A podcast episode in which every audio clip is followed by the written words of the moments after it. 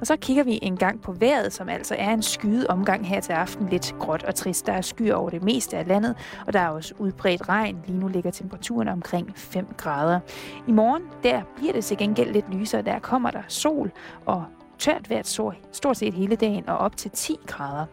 Nu kommer der halløj i betalingsringen med Simon Jul, som taler med Bjarne fra Brost om jysk humor fra Åkær til Havsgård via Brost.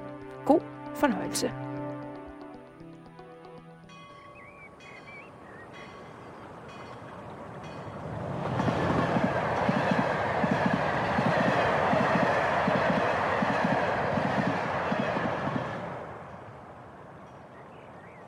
Hvis der fandtes et sted rent geografisk i Danmark, som hed rimelig meget ingenting, så er det her Bjarne bor. Det har han ikke altid gjort. Men det er der, han bor. Ikke fordi det er ingenting. Slet ikke. Der er bare ikke så meget andet end lige præcis Bjarne. Hans hunde Nana Balders, kone Gudrun. Og så er der rigtig, rigtig mange bøger. Og selvfølgelig Bjarne.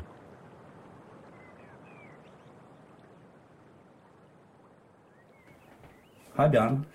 Hej hej, tak fordi du kunne komme herop. Tak fordi vi kunne finde det. Ja, ja det var svært, var. Det er jo også midt ude i, altså du, man fornærmer ingen ved at sige, det er midt ude i ingenting. Ja, vi plejer gerne at sige uh, Lars Tønskidsmark. Det er så kan vi ikke komme ret meget længere ud. Nej, det er... Men det er jo her, min familie blandt andet kommer fra, så det er jo også derfor, vi vendte tilbage hertil. Og øh, min bedstefar, øh, altså vi er ved Jammerbugten, og vi er med Svingklev, altså det fine Svingklev, øh, ud til havet. Og så kommer vi længere op hertil, hvor vi så kommer til Tranum Strand og Ejstrup Strand og Rødhus, så ved folk, hvor det er. Og så øh, det her Klithuse, det var jo et område, der stort set ikke kunne hænge sammen. Det var jo fattige husmænd og landarbejdere osv. Så, videre. så her kom min bedstefar som 10-årig og øh, mistede begge sine forældre. De døde af tuberkulose. Og så kom han herud. Og så for øh, ni år siden, øh, der købte vi stedet her. Og øh, det var egentlig meget mærkeligt for mig, fordi øh, jeg tænkte hele tiden på det privilegium, at jeg kunne tage herud med min kone og næsten bo på en ø herude i Sandmosen. Og for min far og min bedstefar, der er de slidt og knoklet. Så der fandt jeg et træå, som hænger nede i det, jeg kalder mit børneværelse. Og et det er et, et, et stykke træ, som man i gamle dage har haft over skuldrene, og så har man kunne i hver ende hænge en spand med ja. vand eller mælk. Sådan. Ja. Og så tænker jeg også tit, for jeg jeg var kommet i den mugne alder, det gør man, når man bliver 64-65. Og det vil sige, at man, øh, der, der, der er sgu mange vejrudsigter, man ikke er helt tilfreds med. Og der er også øh, indslag i det politiske liv, hvor man siger, du gode Gud. Men øh, nu min kone og jeg stemmer jo helt forskelligt, så det betyder, at vi er ikke enige om det, når vi sidder sammen med dem. Men der tænker jeg også, hvad er det, vi klager over? Os, der lever så privilegeret, og så har han bedstefar, der gik med træu. Det var hans beskæftigelse. Ej, altså jeg, jeg, jeg er egentlig rimelig godt tilfreds med tilværelsen. Og du er storbymenneske? Ja, det er faktisk også. Det er der ikke mange, der tror, men øh, jeg har, jeg har haft den lykke, at jeg først, øh, da jeg blev de her 17-18 år, der kom jeg til Aalborg øh, som ganske ung. øh, og der, øh, der, jeg vil jo egentlig gerne have været skuespiller i sin tid, øh, fra Prost. Øh, fordi øh, vi spillede meget øh, teater på øh, Realskolen, da jeg gik der. Og så kom jeg faktisk også til at gå på øh, Jomfru Anden Teater sammen med Jens Ocking og, øh, og øh, City Toral blandt andet også. Meget stolt af det. Og øh, så skulle jeg så, så på studenterkursus. Det gik den vej hønsene skræmte. Det blev vi desværre nødt til at sige, at jeg fik meget dårlige karakterer. Øh, jeg fik øh, dumme karakterer i græsk og latin. Og for han så også, det, det kunne også sige, at man godt har så fordi din hjerne, den er ikke større end Pinocchio Vi kan simpelthen høre, når du går. Sådan. Og det, øh, det gjorde så, at, det, at jeg begyndte med undervisning. Øh, jeg fandt meget hurtigt ud af i tidligt i mit liv, at jeg kunne godt formidle, jeg kunne fortælle, altså en folkelig fortæller, og øh, at folk havde stor tillid øh, til mig, selvom jeg kun var de her 18, 19, 20 år. Så der begyndte jeg, og der blev jeg storbymenneske i Aalborg, øh, boede inde i hjertet af Aalborg, og kom så senere til Aarhus. Og øh, Aarhus har så været min hovedstad, hvis vi kan sige det sådan, øh, fra jeg flyttede derned i 73. og øh, til min kone og jeg så flytter fra Odder, altså Odder Aarhus, det er jo ligesom, hvis du tager øh, Brøndshøj, København, eller altså de der, øh, jeg skal vil sige 20 km fra centrum Ølstykke, eller hvor du nu er henne i, i København. Så Aarhus, øh, jo, jeg er også øh, storbymenneske, jeg elsker gå ind det kan være kunstmuseum, øh, det kan være antikvariater, du kan jo se, vi kan ikke være her for bøger. Og øh, det har også noget at gøre med, at jeg øh, altid har, har elsket den anonymitet midt i, øh, hvad skal vi sige, storbylivet. Jeg kan godt lide, at det, der er tusindvis af mennesker omkring der men samtidig, altså for eksempel at komme til, til Søndermarken i København, vide, at der ligger, der ligger Bakkelsens øh, hus, ikke? og så kan du gå ned i Kongens Have og, og se... Øh, sådan noget, det elsker jeg. Og så anonymiteten samtidig med, at det er dybt kvalificerede folk, der bor i storbyen. Ja, fordi at heroppe, der er man jo også, øh, der er man anonym på stedet rent geografisk, når vi er herude i Sandmosen. Mm. Men de mennesker, der bor i 20 km omkreds herfra, de ved satan ned med nok, hvem der bor her. Det kan du tro. Ham der Brogs der, Ja, sagde man rigtig klog, du. Ved du hvad, jeg snakker fanden af det. Det kan jeg godt se. Og så har jeg, um, så har jeg fuld af løven. Jeg skrev de her mange, mange, mange, mange bøger. Og godt se halvdelen det er Reine Løven nu. Og har lige hørt hans kusine, Mette. Hun blev simpelthen så galt, fordi, ved du hvad, jeg og mine bøger, der er gå med to år ældre nu. Du kan sætte med tro, at galt ved det, Bjarne Fut. Og øh, det er jo sådan noget af det, jeg elsker, det er jo at stå ved sin egen, sin barndom, sit sprog. Øh, jeg mener, der er store historier i det, og øh, det er godt nok spindelvævs tyndt, det du laver. Men det er skrevet med hjertet. Men det er det jo også, hvis du tager, lad os bare tage København. Hvis du tager øh, øh, en forfatter som Storm P., han bliver altid betragtet som tegneren, men han er jo også en meget stor forfatter, der evner at få replikkerne til at stå lige nøjagtigt, sådan at hver gang man Karl Larsen, den gamle københavnske forfatter, Christian øh, Vesterbro osv. Så, videre. så jeg er egentlig både til Bøland, men også til, til det, vi kunne kalde storbylivet. Og så nævner du øh, Storm P. Ja. Og han var jo udover forfatter og opfinder alt muligt andet, så var han jo også, og maler, så var han jo en kæmpe humorist. Ja. Og det er du i den grad også. tak skal du have. Hvad hedder det? Ikke mindst, når man bliver budt velkommen, det er dejligt at være her. Men du har jo også sådan mere, nu, nu taler vi om sådan den her farlige intellektualisering, der er på mange planer, og hvor man skal snakke om at forklare og gå dybt ned i ting, og der er ting, man kan bevæge sig på i overfladen og stadig virkelig blive klogere på, end hvis man gik i dybden af det, hvis man Mm. danner sin egen mening ud fra det. Og der er øh, grunden til, at jeg er kommet op, det er fordi, du blandt andet har et foredrag, som hedder Fra Åkær øh, til Havskov, Ja, som handler om jysk humor. ja, Og der er jo ufravigeligt noget med den jyske humor, det jyske lune, mm. der gør, at alle os storbyboere øh, klodser os sammen, når for eksempel Niels Havsgaard træder på scenen inde midt i København K. Mm. Eller i Aarhus for den sags skyld. Ja. ham holder jeg jo kolossalt meget af. Hvad er det øh, med den her jyske humor? Fordi i, i København, der har vi jo også i storbyerne, ja, nu er det så blevet mere udbredt selvfølgelig, hele landet kender det jo selvfølgelig med stand-up, og sådan, hvor man har meget hurtig humor. Det vil sige, at man har en vidighed, man bygger op kort, og så inden for et par minutter, så får man også en punchline, altså Mm. hvor Niels for eksempel, eller Jakob Havgaard for den så skyld, eller Allan Olsen, Mm. mm. eller hvem det nu er herfra, de fortæller historier. De laver jo ikke noget vildt billede af en eller anden mærkelig diskoteksfest med, med mokrejflasker i alle kropsåbninger og alt muligt. De laver jo en historie, der hedder, at, at nu snakker vi igen om den her hvide sovs over det lidt for kogte blomkål. Ja. Hvad er det med den her jyske humor, som vi Ja. har brug for, og som folk higer efter? Jeg tror først og fremmest, at det er replikken. Altså, det er noget af det, Niels Havsgaard er en utrolig stor mester i. Han er jo en meget stor øh, digter og lyriker. Vi hører jo altid, at det, det er musikeren, det er komponisten, der sætter de her ting, men han er jo en meget, meget stor øh, poet og lyriker. Øh, jeg mener, at øh, når han går ind i øh, en tekst, øh, for eksempel øh, hvis det nu er øh, den med, at nu skal han til at sige farvel til Marie, øh, når Marie øh, nu er mørkt, månen tjekker frem. Amager vist heller sige at hjem i seng, Peter Marie. Nå. Og de kan ikke rigtig få taget afsked. Så begynder hun at klø på ryggen. Det er jo også noget af det, som både københavner og sjællænder og fynboer kender til, at man kan klø på ryggen. Klør du på røgen? Ja. så vi det er noget ned, du klør. Altså det, man kan sådan mærke, at, at det er alligevel, der er erotik, der er spændinger, der er følelser mellem dem, men det er altså gjort med en, en sårbarhed, som er meget stor. Og det er i øvrigt en tradition i jysk humor. Det begynder faktisk, og det kan jeg da ikke lige lade være med at sige, at jeg har fundet den frem. Den hedder Jysk Stævne. Du har her en, det vil være det, som der i dag hedder en paperback, men det er et meget, meget gammelt hæfte, Ja. let gulnet med et, øh, er det et covertryk, der er på? Ja, det er sådan et, øh, du ved... Øh, øh, ja, og det er Akton Friis, der har lavet det, og så, så kan man se, at det er sådan et... et øh, hvis du er ude ved havet, ikke, så... så, Det er en god gammeldags tøndebagn. ja, netop. Det er et stativ med en tønde med ild i. Ja.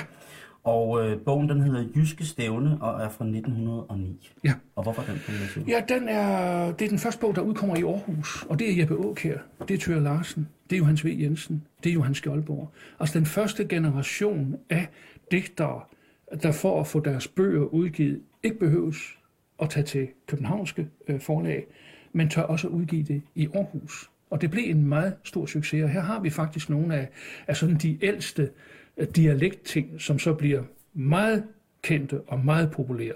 Og Åkær er jo øh, en af dem, der sådan virkelig kan sit jyske sprog. Altså, han har det med sig, og det synes jeg jo egentlig også, jeg har, når jeg skriver mine bøger. Det er min bedste far. Sådan, Nå, Bjarne, kan du nu holde din mod? Nu skal vi lige høre radioavisen. Jamen bedstefar, hvordan får man så mange børn, som du har fået 16 børn med? Kan du så tige stille? Ah, aner ikke. Og det er jo sådan noget, Øh, det var bedstefar, der sagde det. Det var ikke for at komme på. Det var ikke for at, at være med.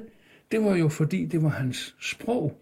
Og nu skulle han høre radioavis, for nu kom pressens radioavis. København, Kalumborg, Langbølge sender. Altså den forskel imellem sproget, tror jeg er helt afgørende for, at øh, netop jøderne, og måske i særdeleshed, jeg vil sige fra kongeugen og op efter, de har en intimitet. Øh, man kan ligefrem høre, nå, du kommer sgu da vist ind fra, du kommer der vist ind fra Åbimo, du kommer der, du kommer der over fra Tiste, gør du ikke det? Det synes jeg, tøs, jeg kan høre. Ja, ja, nej, de sat, men forkloge dem fra Tiste, det er lige godt nok ikke. Du. Okay, flere i et område. Altså, den der intimitet, jeg møder den, når jeg er inde og handle i brusen i Tranum. Så kan jeg med det samme, er det en af dem, jeg kender fra min barndom, så snakker vi sådan, som vi gør nu. Ja. Og hvis jeg møder en af dem, som bor i sommerhus herude, og som en af dem, jeg kender fra Aarhus, eller det kan også være en forfatterkollega, eller øh, goddag, nå, går det godt? Og øh, ja, det går mægtigt godt. Vi har godt nok lidt døje med tagrenderne for øjeblikket. Ikke? Altså, det elsker jeg sådan, noget, den der, den sproglige, at kunne høre det. Man ændrer tunge. Ja, det gør man simpelthen. Mm. Og, så, øh, og det gør jeg jo også i mit forfatterskab. Altså de der bøger, jeg har skrevet om min familie, der har vi jo den fine familie fra Sorø, mm. som har gået på Harslev øh, Seminarium. Ja.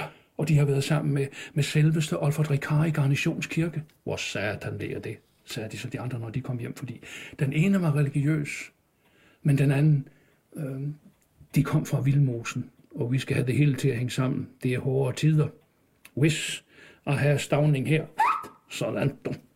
Og det er jo, Så var han lokal. Ja, og der tror jeg, at øh, når jeg har haft de her ting som barn, så er det fordi min mors familie var, man kan sige, en intellektuel familie og veluddannet, og min fars familie, det var jo, der var ingen af dem, der ikke kom ud og tjene som 8, 10, 12-årige. Og der tror jeg samtidig, at øh, vi undervurderer, at sådan er det faktisk også i dag. Fordi der er masser af unge mennesker, der ikke får lov til at lave de ting, som de gerne vil, fordi alting er i det højeste niveau, altså uddannelsesmæssigt, elektronisk osv. osv. Der er ufattelig mange unge mennesker, der ikke får de muligheder, som jeg fik som barn. Jeg fik lov til at komme på Borgs Blikvarefabrik, mens jeg stod og læste, der dukker af disen, min fæd. Hold kæft, råbte de. Vi skal lave skraldespand. Eller hvis jeg kom på, hvis jeg kom på øh, Brogst øh, tegnværk, der var jeg også.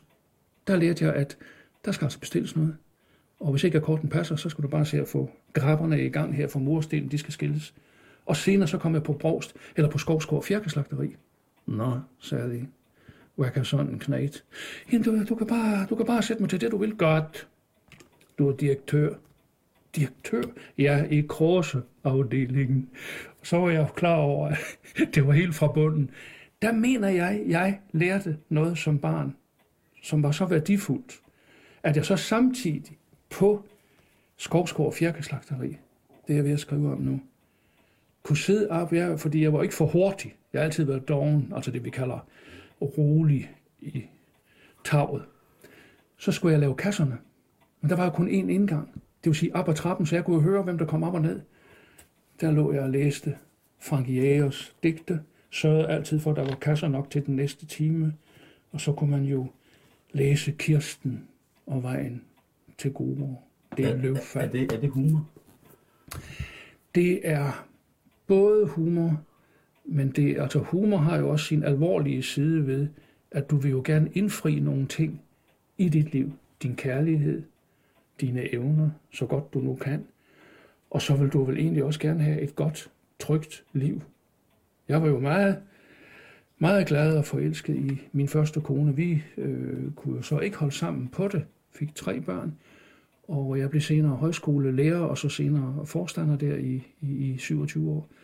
Og øh, sådan er det jo også i livet. Der er altså nogle ting, der kan slides op, fordi du skal jo også passe dit arbejde. Jeg tror, mange unge, som hører det, vi sidder og taler om her, de, de aner det godt, at det, alting har sin pris. Men det er ikke alting, du kan sige nej til. Og det er heller ikke alting, du, kan, du selv kan bestemme. Så derfor tror jeg, at humoren og alvoren, de er så tætte naboer.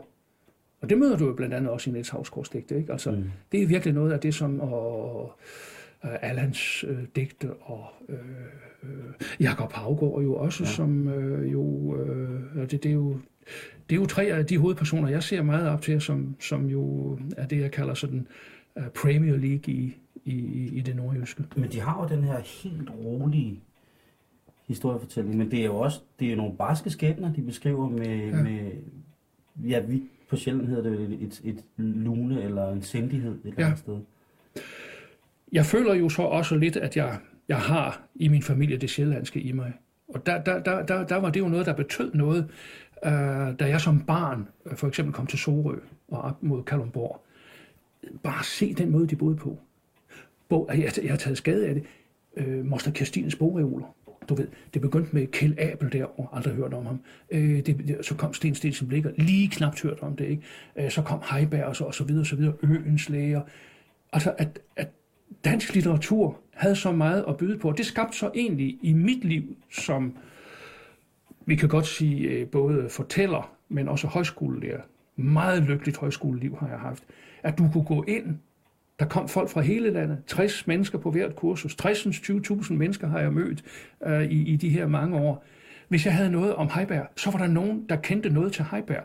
Hvis jeg havde noget om Molbæk, så var der sgu nogen, der, der, der langt ude i København, eller op i Nærum, eller øh, Hellerup, eller på anden måde. Jeg, jeg, har, jeg har simpelthen været så forbavset over, at det, og det er fra min tidligste ungdom, at dansk litteratur og dansk kulturhistorie har så meget at byde på, og at det er så globaliseret. Vi sidder jo altid og taler som om, det, det, det, det, det er sket her inden for de sidste 30-40 år. Mm. Overhovedet ikke. De aller, aller største forfattere, vi overhovedet har med at gøre, H.C. Andersen, der henter sin store inspiration i Tyskland, i øh, Frankrig, i Italien, øh, Molbæks rejser, Øenslægers rejser, Ingemanns store oplevelse i Rom. Hans Christian Andersen, tror jeg ikke at nævne. Ja, netop. Altså, ham, ham, ham har jeg været meget optaget af.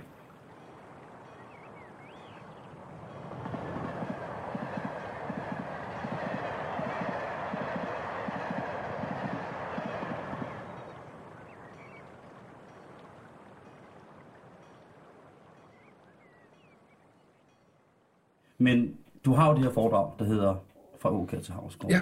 Og hvad er det, altså det forbinder jeg jo med humor, ikke? Jo. Øhm, og men der er en ting, du skal have med. Ja. Via Brost. Det står der nemlig. Det er Fra det. Åkær til Havsgård via Brost. og det kan betyde meget. Ja, Det kan både betyde Brogst, og det kan også betyde via dig. Ja. Fordi du hedder Ja. Arne Jensen Brogst. ja. Og det er der også mange, der spørger, hvorfor hedder du det? Jamen det er jo fordi, jeg er vokset op i, i den her by, og fordi der var to, der hed Bjarne Nielsen, og den ene kom fra Års, og den anden kom fra, fra Brost, og så siger min boghandler, det er alt for langt med det der Bjarne Nielsen Brost og Bjarne. Du hedder Års, og du hedder Brost, og det er så hed lige siden. Men, men netop humoren hos Åkær, altså den generationsforskel, der ligger mellem hans opfattelse af næsten en klassisk øh, Og hvornår taknemmelighed. taler vi her? For Ja, ikke, det- Jeppe- vi taler om Jeppe Aukjær. Ja, nu er det Jeppe Aukjær. Der, der, der vil jeg sige, her skal vi så til 1899, øh, lige ind i det nye århundrede, og frem til Ruens sange udkommer, og så den store samlede digtsamling øh, under 1. verdenskrig. Det er jo øh, Ole sad på en knold og sang, det er jo øh, oversættelsen af Sku gammel venskab rent for god, at, at sproget godt kan sige det samme, også i humoren. Hvorimod, øh, hvis du så går videre med, med Tør Larsens, Gret Tammesen digte eller Skjoldborgs, jeg, jeg, jeg, jeg synger lige første vers. Ja, tak. Ahov, hvor godt mit bedte te, hvor for som mors hus, hvor hus i lag ved præstens hav, tæt ved fjordes.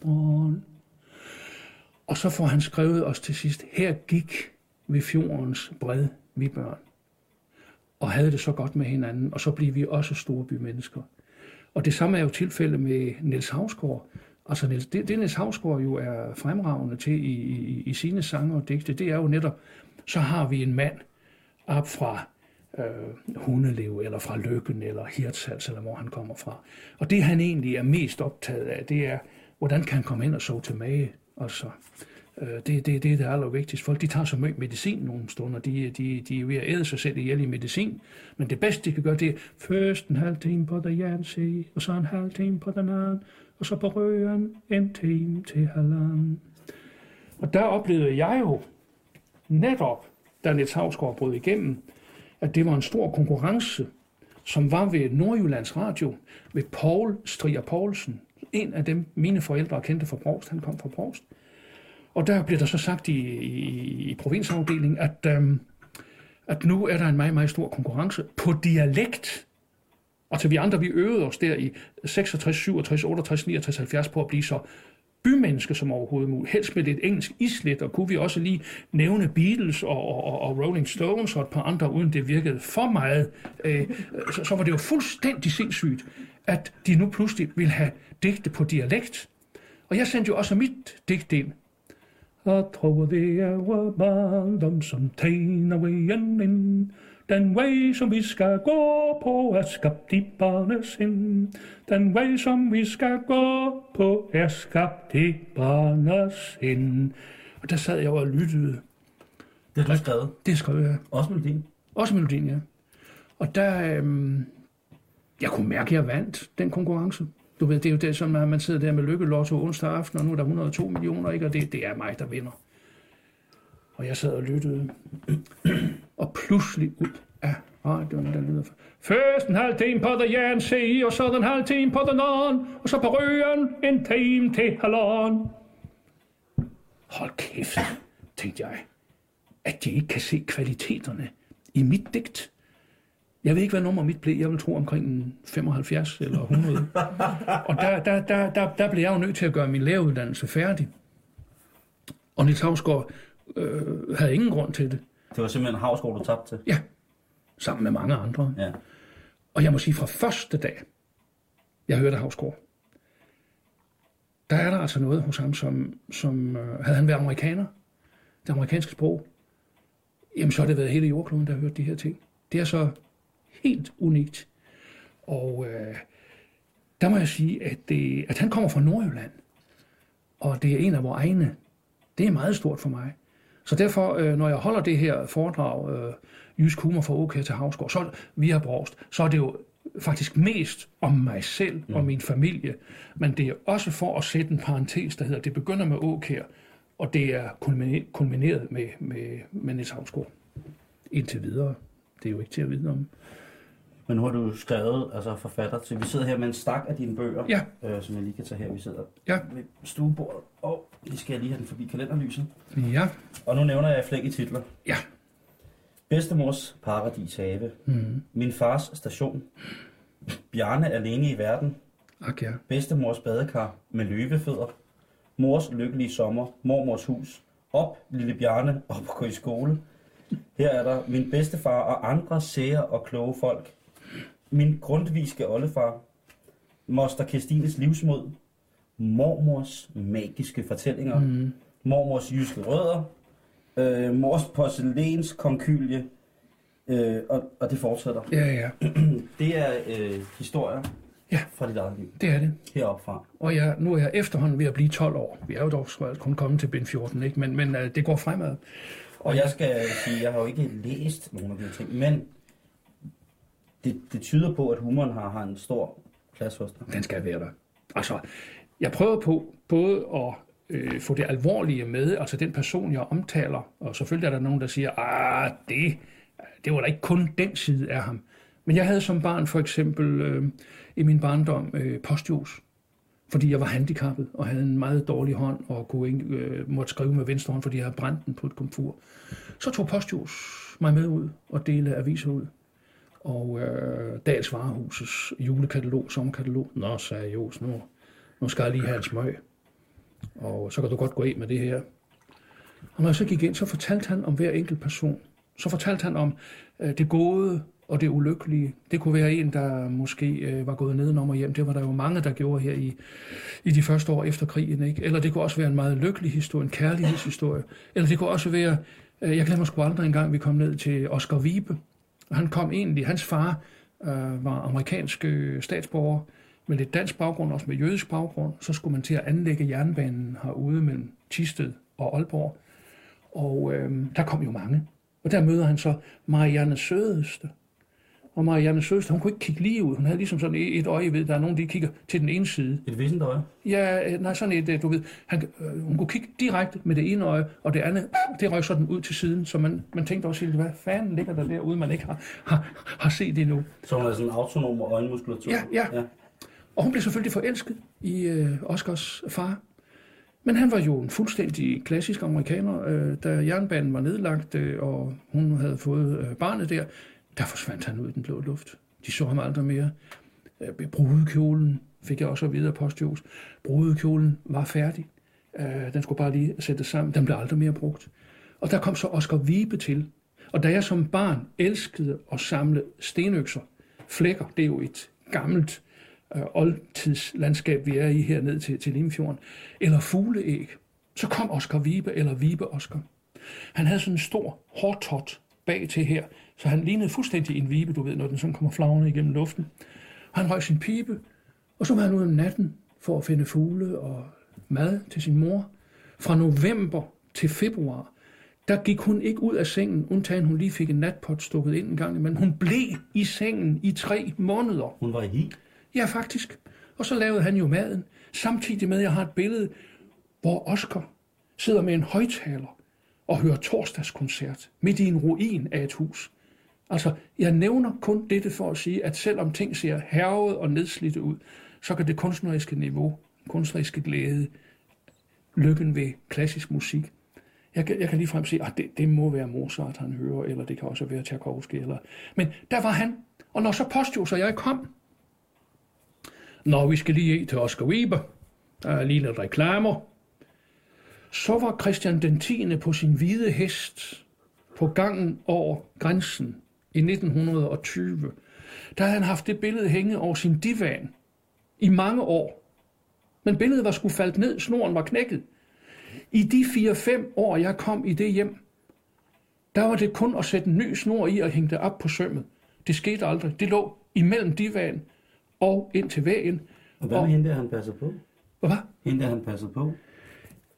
Det hører jeg ikke. Nej, øh, jeg, så forstod jeg det ikke. Var, passer han ikke på en eller anden dame, eller var det? Jo, jo, nej, det var så, det var mig, det var hans mor. Nå ja, hans ja, mor, mor, ja. ja. Men, men øh, det, der sker her, det er, at, at det her billede, som bare skulle løftes, det fik han aldrig sat op. Så han lå der, når vi kom, så lå han og sov til middag, fordi han var træt. træt og så, så var Christian den 10. Øh, det, det er sådan noget, jeg tænkte, hvor er der mange mærkelige mennesker til. Altså havde det været min mor, så var det blevet sat op øjeblikket efter med ny snor, og alt var, som det skulle være. Du skal børste tænder, Bjarne! Og på den anden familie sagde skema, det vil du ikke heller have en honning mellem mig. Altså det, det er sådan forskellen på, altså det er det, jeg synes har været spændende i mit liv. Det er egentlig at høre den forskellighed, der er i opfattelse af, hvad er et godt liv, hvordan skal det se ud, og så sproget, der forklarer det. Så noget elsker jeg meget højt. Så det er det, jeg bruger mit forfatterskab til.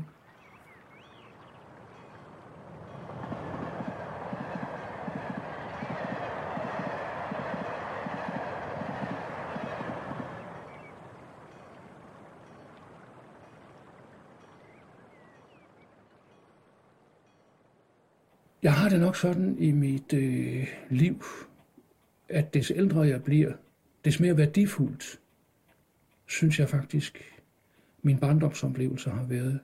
Fordi i dag har vi øh, ikke den fysiske tilstedeværelse. Der er det elektronikken, det har vi jo også her. Vi har jo i fuld gang af alverdens ting og sager. Men det er den lille pause, du går ind, du møder det og det menneske, og så fortæller han på den måde, som han gør.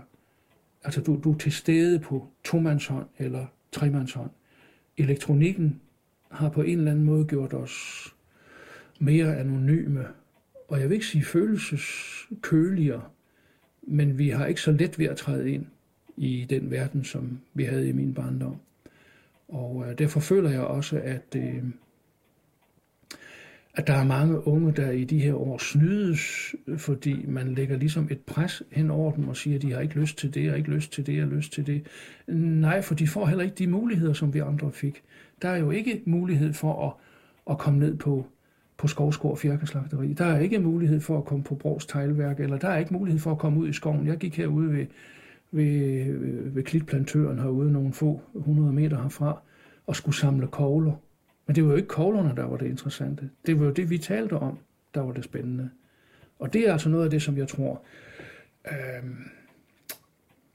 at det, det, det er et stort tab for os. Altså det, det, det vil vi kunne komme til at mærke, fordi der kommer en, der kommer altså en følelsesmangel. Jeg vil ikke sige kulde, men mangel.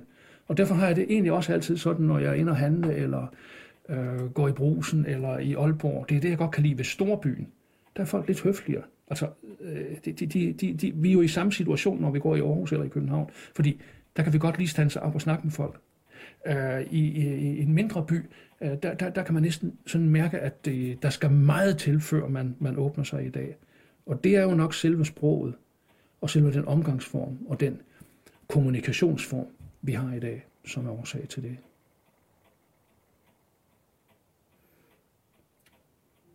Altså, jeg er jo, jeg er jo, vi er jo fra to vidt forskellige årgange, men mm. jeg er fra en årgang, hvor at, at den, min årgang, der kom mobiltelefonen. Ja. Men der var jo ikke nogen, der døde, hvis man kom 10 minutter for sent og ikke ringede. Nej. Hvor man i dag for eksempel er meget mere ops på, at hvis, hvis, hvis man er 10 minutter forsinket, hvorfor ringer de så dog ikke? Jo.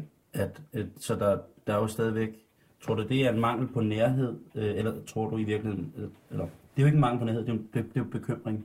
Så det må nødvendigvis også have noget med nærhed at gøre, men at de, at de skal gøre det, og forventer man gør det, tror du det er noget overfladisk noget? Nej, jeg tror, det er rummet, der mangler. Altså det, det, det er det, jeg mener, der mangler. Det er, at øh, fordi øh, elektronikken er kommet, øh, så går vi ikke så meget ind i hinandens rum, som vi gjorde før. På den måde. Ja, og det, det er Så egentlig... det, det er faktisk noget rent fysisk, altså, Ja. at man er... Ja. Og, og, og, og det, jeg prøver i, øh, i mine fortællinger, det er egentlig at, at levere det rum videre, for det er også pausen i det. Jeg er, jeg er jo ægte tvilling født, og det er jo ikke, fordi det betyder noget for mig, det der med tvillingetegn og så videre. Men der står jo altid, en tvilling, han kan simpelthen ikke lade være med at tage en telefon. Han kan ikke lade være med at åbne sin computer. Han kan ikke lade være med at gå... Og det kan jeg heller ikke. Altså, når posten kommer, op med det. Altså, jeg skal, jeg skal simpelthen se, hvad er der i dag, eller når vi går på computeren, jeg skal have det hele med. ja. Men øh, så jeg er ikke øh, anderledes der end, end, end alle moderne mennesker i dag.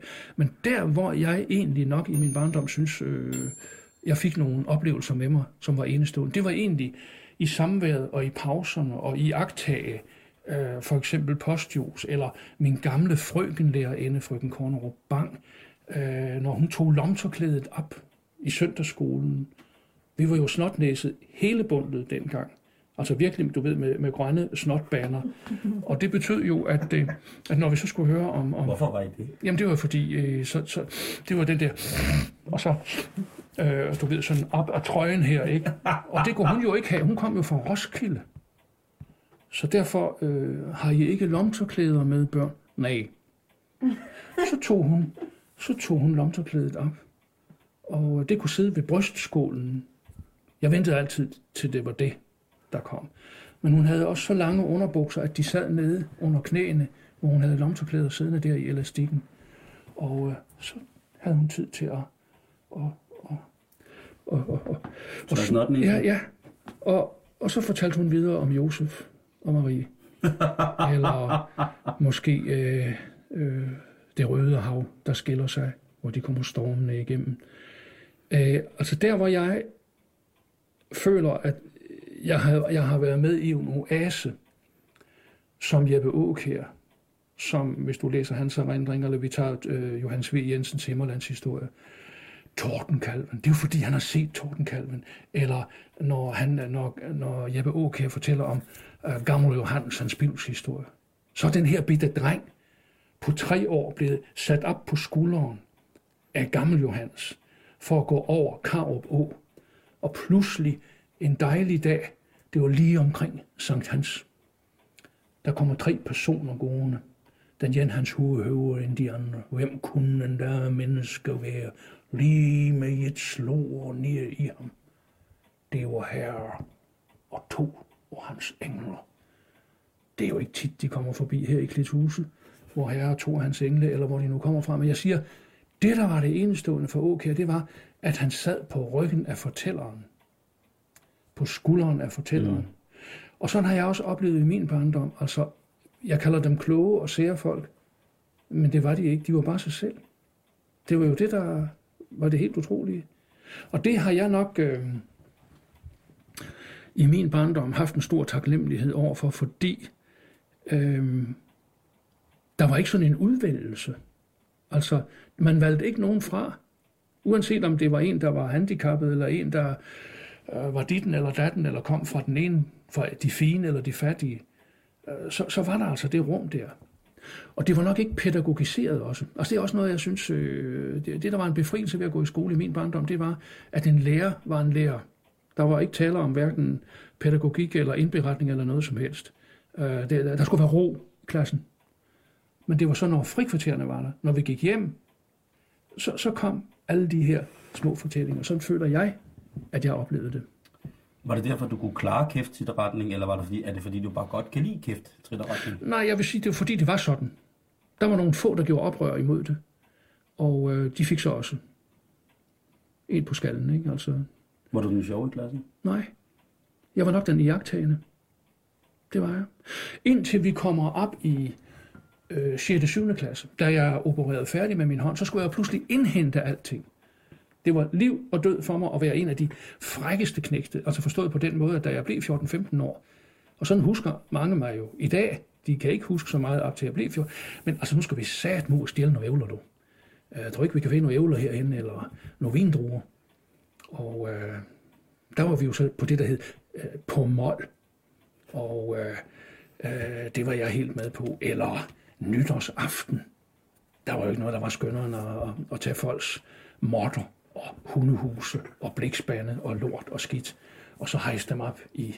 Øhm, Nå, sagde far, der er nogen, der har væltet station. Min far, han var ansat på stationen i Borg. Der er nogen, der har væltet postkassen og håber ikke, det er dig, Bjarne. Nej, nej, nej, nej, far. Jeg får, hvis det er det, så får du godt nok noget høvl. Det var mig og et par stykker andre. Men øh, det er først nu, jeg tør fortælle det. Far ligger i graven, så jeg får forhåbentlig ikke ind på skallen denne gang.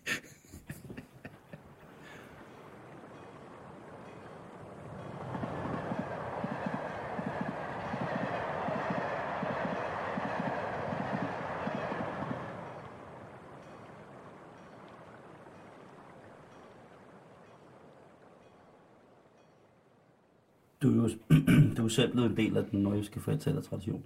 Ja. Øhm, ser du ser du nogle mennesker, som tager den videre?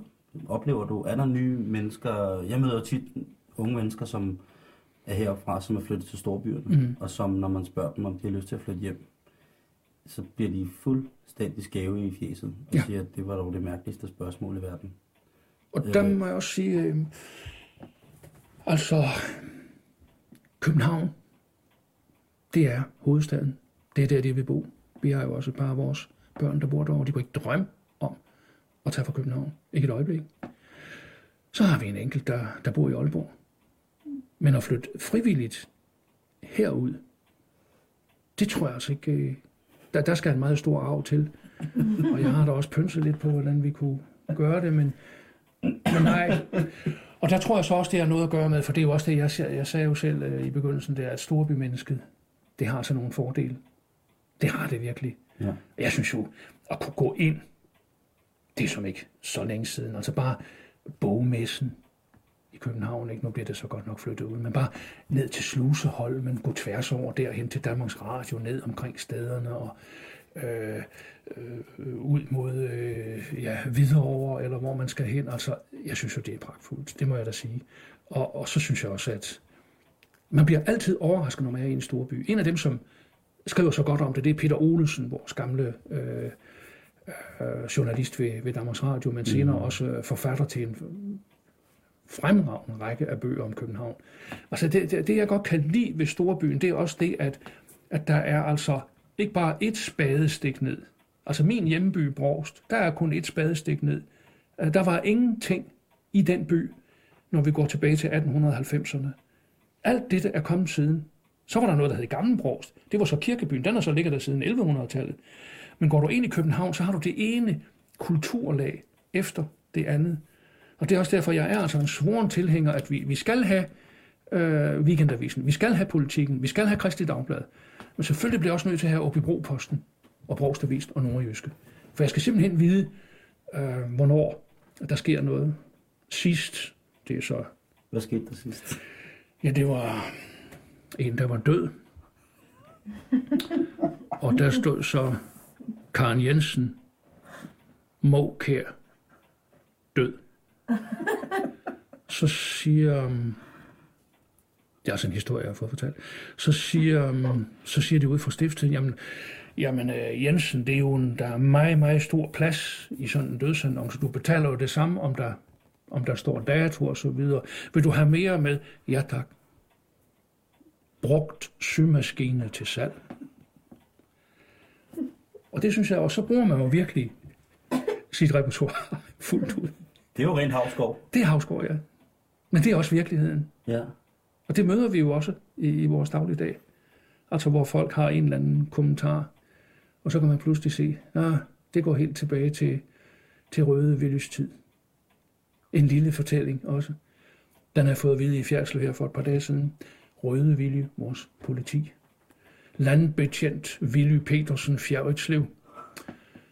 Og han har så været ude ved Vester Torup, du ved, ud mod, øh, hvor de gravede ral ude ved Jammerbugten. Og det måtte de jo ikke. Så han kom jo og sagde, at det der det er forbudt. Hvad var det, de gravede? Ral, du ved, sten og øh, jord, der tog det, som havet skyller ind, så de kunne bruge det til vejbelægning og mm. under og så videre. Så ringer telefonen hos Røde Villy, Østergade Fjerdslev, klokken 7 juleaften. Ja, god aften, Willy Petersen. Jeg kan lige så godt sige, som det er. Der står en ko herude ved Vester Torup, og den har stået her på det samme sted en hel uge. Jeg kommer straks. Og så lagde han selvfølgelig skeen til Rigsalermangen og kørte som død og helvede ud til Vestertog. Så vidste det sig, at det var en gravko.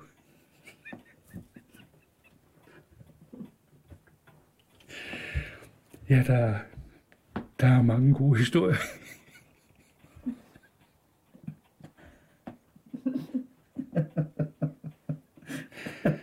Tror det, Ja, det er ikke en, jeg har fundet på. Det er sandt. det, var Rødvillig, som var landbetjent heroppe. Ja. Ja. Du taler meget historie og skriver meget. Mm. Mm. Altså historie. Vi snakker, vi snakker jo fortid på den måde. Øhm. Tror du, det er noget, som har været med til at holde dig oprejst, sådan i forhold til, at man kommer helt heroppe fra, og så har boet i storbyen, det der med i ro og mag, kan man sige, at Ja. du har haft en meget historisk tilgang til dine, til dine ting omkring de, øh, sådan hvad du har lavet. Du er jo højskolen deroppe på, var en pensionisthøjskole. Ja, seniorhøjskolen hedder det ja. I dag. Det tror jeg, men jeg vil også sige, at det jeg nok opdagede, da jeg tog herfra. Jeg havde meget dygtige lærere på Brogskole. Og en af dem, Johannes Olsen, han var meget optaget af Martin A. Hansen. Og da jeg hørte ham fortælle i timerne mundtligt om Martin A. Hansen, der tænkte jeg, det har jeg også oplevet. Var ikke her. Men akkurat som på Stævns. Og der blev jeg så nødt til at læse. Så jeg begyndte faktisk allerede som 14-15 år sådan at gå i dybden med det vi, det, vi i dag kalder komplicerede forfattere, altså folk, der virkelig har mere end bare lige fortælling, men også dybder og indgange og filosofiske øh, skjulesteder. Og øh, der var det storbyen. der var med til ligesom at, at vælge de her ting ud. Altså det er jo også det, mange unge mennesker oplever fra de er 18 til de måske er 30, 33, Øh, fordi man venter lidt længere i dag med alting, uddannelserne lidt længere. Det er jo også den ensomhed, som kan være på et værelse. Altså at bo på kollegieværelse, bo et sted. Og der er det jo så, at man pludselig har en ufattelig lang tid til at fordybe sig. Jeg kan huske, at jeg havde en vinter, hvor jeg kun læste Axel Sandemus. Og de der lange perioder, hvor man, hvor man var på sit værelse, der fik man jo virkelig glæden ved også at se, du er ikke alene. Der er masser, der har et liv, ligesom du har. Og du øh, serverer egentlig selv dit liv. Og derfor var jeg også klar over, skulle jeg undervise, så var det altså ikke for at få børn til at sidde stille i en time og have lange samtaler med forældrene. Nej, tak. Det var for at fortælle om det, jeg var optaget af, men også for at høre, hvad de kunne fortælle tilbage. Jeg kan huske, Claus Riffbjerg holder jeg jo umådelig meget af. Også fordi jeg synes, han er så, så skarp i sit sprog, og samtidig også, han har en fremragende indsigt til at sætte sig ind i meget forskellige personers liv. Mm. Han er pæn. Ja, men også, øh, han, han har også... Og nu taler jeg bare rent fysisk, ja, han ja, holder sig godt. Ja, det gør han. Ja. Det gør han. Det gør han altså. Og, og, og, og øh, han har så det der, øh, Rifbjerg, øh, det er ikke en, du løber om hjørnet med. Han er, han er skarp med sine ting. Han er altså ikke en, øh, du ved, en, en, en, en mand, der går med eller mod vind. Han, han har altid været den, som han var. Så skulle jeg jo så selvfølgelig fortælle og sige, tør jeg nu læse digte op på højskolen? Og øh, jeg begyndte så at læse nogle af Rifbjergs digte. Fordi øh, det er det gode ved højskole, det er, at du kan være morsom og sjov en formiddag, men næste formiddag, der, der skal du altså også ned i, i muljorden for at, at lave nogle øh, ordentlige ting, ikke? Ja, ordentlige ting, altså du ved, øh, øh intellektuelle... Ja, ja. Man skal stimuleres på forskellige steder. Netop. Altså ind i hovedet. Ja, og der sad, os. ja, ja, så sad der to piger omkring en 60-65 stykker. Det her, det er så måske 15 år siden. Jeg kunne se, øh, jeg læste Rifbjerg, og jeg havde jo selvfølgelig hele armer og digte konfrontation under hver med mig selv, og, og så videre, og så videre, og så videre. Og jeg tog op og læste lidt ligesom, du ved, man skal læse. så da kurset var forbi, så kom det hen og sagde, tak. Jeg er Rifbjergs søster. Der kunne man også godt mærke, du skal netop ikke, når du fortæller, eller laver foredrag, eller underviser, tro, at der ikke iblandt sidder en professor, og en, der aldrig har hørt det. Det er det, der egentlig er. Det er den, hvad skal vi sige, svejse ildglimtsforbindelse, der er mellem den, der ved det hele, og har dyb, dyb indsigt, og så samtidig det, aldrig hørt om ham. Og, og det, det synes jeg har været min opgave her i verden, at, at, at prøve at formidle det. Med humoren. Og jeg begynder næsten altid, det gjorde jeg altid, øh, det kan også være dansk humor, øh, H.C. Andersen i perlehumør. Og jeg synes jo, altså H.C. Andersen for Sevan, altså den dreng, 9, 10, 11 år gammel, i et fuldstændig konservativt klassesamfund, at han kunne gå ind i folk med træsko på. Den ene gang, så var det, så var det biskoppen. Og når hos Anders så skulle ind til biskoppen, så sang han ude ved, ved åen. Nå, det, det er den lille Hans Christian, der synger. Lad ham dog komme indenfor. Eller han kom ud til bogtrykker Iversen. Og bogtrykker Iversen, han var jo formand for Odense Teater. Og han kunne godt se, at der var noget i den knægt. Så fordi H.C. Andersen selv opsøgte ham, selv mm. viste sine ting, så blev han statist øh, på Odense Teater. Det var teatret. Det var hans mærkelige fysionomi, der gjorde, at ham kunne vi bruge. Og der gjorde man det for eksempel på det kongelige teater. Der havde de en, der hed Nielsen, øh, statist. Og så var der Andersen, statist. Og så gik lyset jo tit ud på det kongelige teater. De har jo ikke elektrisk lys, som vi har. Det var jo store glasbeholdere med, øh, med sterillys og hvad der nu går, og øh, petrolielamper og så videre. Så gik de jo samtidig ud. Så havde de et pause øh, tableau. Fordi hver gang så det her gik ud, så kom, så kom en af instruktørerne. Ja, vi har lige en pause. Uh, vi lader Nielsen og Andersen ryge igennem røret. Og det gjorde de jo, så kunne folk jo sidde og vide om, er det Andersen eller Nielsen, der kommer ud af røret? Så kunne de jo godt sidde et kvarter med det. Og øh, Andersen var jo redmager, og Nielsen han var i mm, god foderstand, som det hedder. Så skulle de jo så, samtidig så kom Andersen jo to gange, piu, piu, Altså, nu ser du igennem røret. Ja, et stort, mægtigt øh, trærør, du ved, altså Ja. ja. kæmpestort. Så var der jo selvfølgelig tæppe foran. Og så skulle de jo sidde ned for at, bare for at få pausen til at gå. Det her, det er jo før aftenshowet og reklamer for TV2, ikke? Så, så øh, det, det var sådan set det, det var. Og Så der, kravler der en mand igennem rør. ja, og så skriver H.C. Andersen i sin levnedsbog, en gang var kronprinsessen der, Frederik den 6. datter. Og da hun kom op, så ja, Andersen, de mindede mig om en flået kat, og de Nielsen om et skoldet svin. Det er jo ikke noget, Andersen selv har fundet på. Det er jo noget, hun har sagt. Det er jo replikken i en nødskal. Og det er der, jeg også synes, Andersen er også en vidunderlig fornyer af det danske sprog, fordi han siger det, folk har sagt. Og så siger han det ærligt. Ja, det var han. Og så er det jo noget med... Han har jo også vist selvironi. Ja, Helt vildt. Ja. Ikke ved at fortælle, at han lignede en flået kat. ja. Og det er jo så også det, jeg synes måske var det store ved Åkær, da han begyndte med de jyske digte her i 1902. Altså lidt før, men altså her. Og det er også det, jeg synes er så livgivende ved øh, Storm P., at han turde tage alle disse skæbner frem, som Johannes Møllehaver har fortalt om så tit. Og øh, altid med den nerve, som man ligesom siger, det er Møllehave, der går ind i Storm P, det er Storm P, der går ind i Møllehave. Altså, sådan noget kan jeg godt lide, ikke? De er der, og de er i levende live. Og det vil også komme om 100 år. Helt sikkert. Er Johannes Møllenhave sjov? Det synes jeg. Synes du? Ja, det synes jeg. Jeg synes virkelig, han... Øh, øh, han har altså en evne i sin fortælling øh, til at tegne personer, så du kan se den for sig. Hvad skal, nu har jeg kun læst meget, meget lidt sporadisk og hørt ham tale, Johannes Ja. Møllenhave. Jeg har læst det hele. Øh, blærerøv. Jamen, det mener jeg også. Men, øh, men hvis jeg nu, Bjarne, skulle... Øh, jeg vil jo gerne give folk en chance. Ja. Og øh, jeg synes også, Johannes fortjener en chance. Mm-hmm. Hvis jeg nu, og der sidder andre, som måske tænker, at Johannes Møllehave, han er simpelthen så kedelig, så at når han kommer over fjernsynet, så ryger farverne af. Hvad skal jeg så hive fat i af Johannes Møllehave? Det skal være noget, som jeg kan begynde, det skal være en, en, en, en lille haps, jeg kan få. Ja, det skal at nok. Det skal ikke Ja. være for voldsomt. Altså først vil jeg jo lige sige til de unge mennesker, I trænger lige til, som min gamle skoleinspektør sagde, en lille en på kassen, fordi det, det, er ikke, det er ikke Møllehave, der er problemer med, det er sådan set jer, der er problemer med. Og så vil jeg øh, sige, at øh, første gang, jeg læste på Mørens fodsti, hans allerførste erindringsbog, der fandt man også ud af, denne københavner-dreng, hvor svært han har haft, også i sin ungdom. Og så evig og altid, som Møllerhav jo har gjort det, han gør ikke nogen ting færdig, uden at han er helt nede i dybden af det. Det må være død opslidende.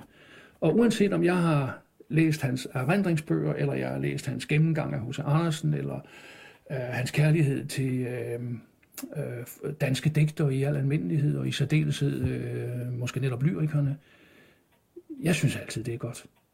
Han er din Justin Bieber.